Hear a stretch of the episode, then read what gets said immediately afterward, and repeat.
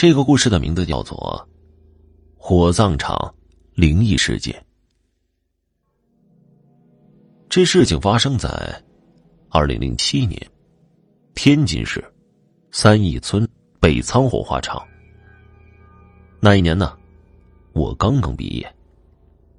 我大学学习的专业是法医，可是因为没有关系，找不到对口的工作，就选择来火葬场。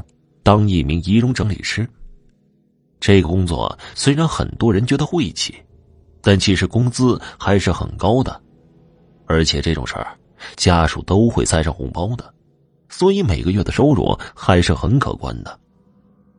我想干上几年，多攒一些钱，在城里买个房子，那个时候再找个女朋友，谁会知道呢？我每天的工作。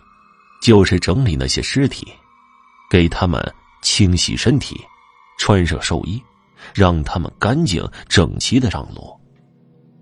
有一些尸体，家属还会要求给化一些简单的妆，让尸体看起来跟睡着了一样，以供亲朋好友前来吊唁。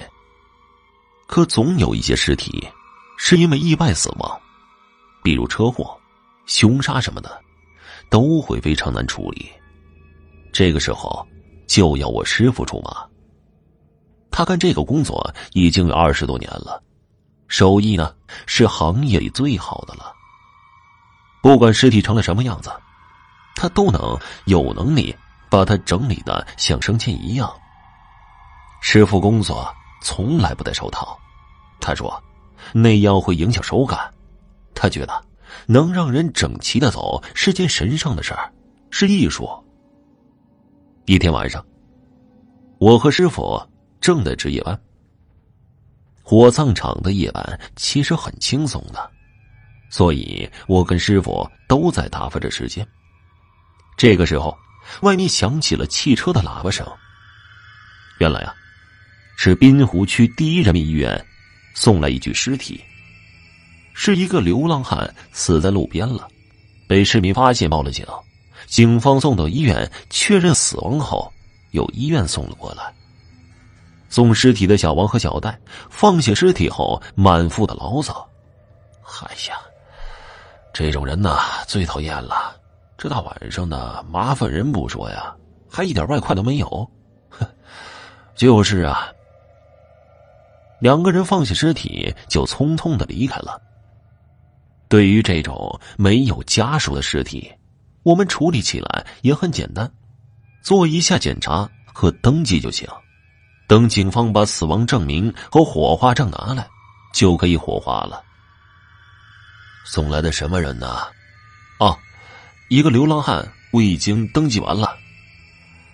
没人领的骨灰都快把库房给堆满了，过几天还得清理一下。不知道怎么有那么多流浪汉。这个时候。停尸间的方向传来了奇怪的声音。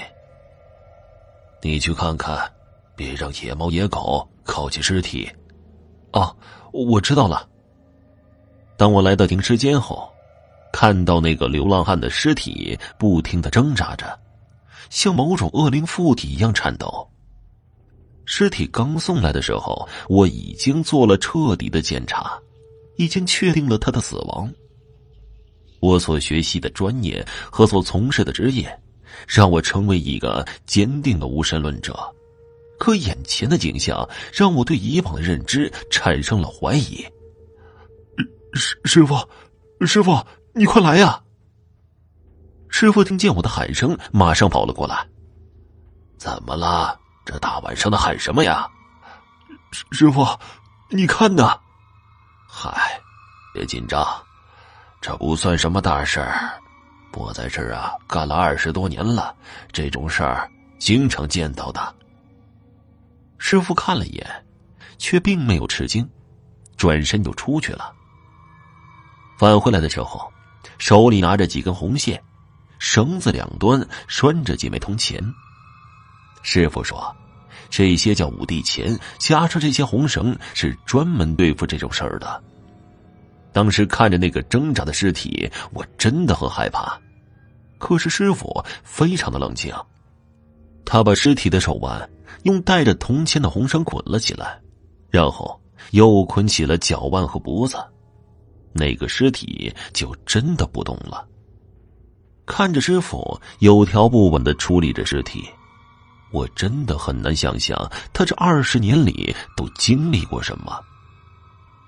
回到值班室后，师傅像什么也没发生过一样，继续看书打发着时间，而我的心呢，却久久不能平静，脑子里都是那个尸体挣扎的样子。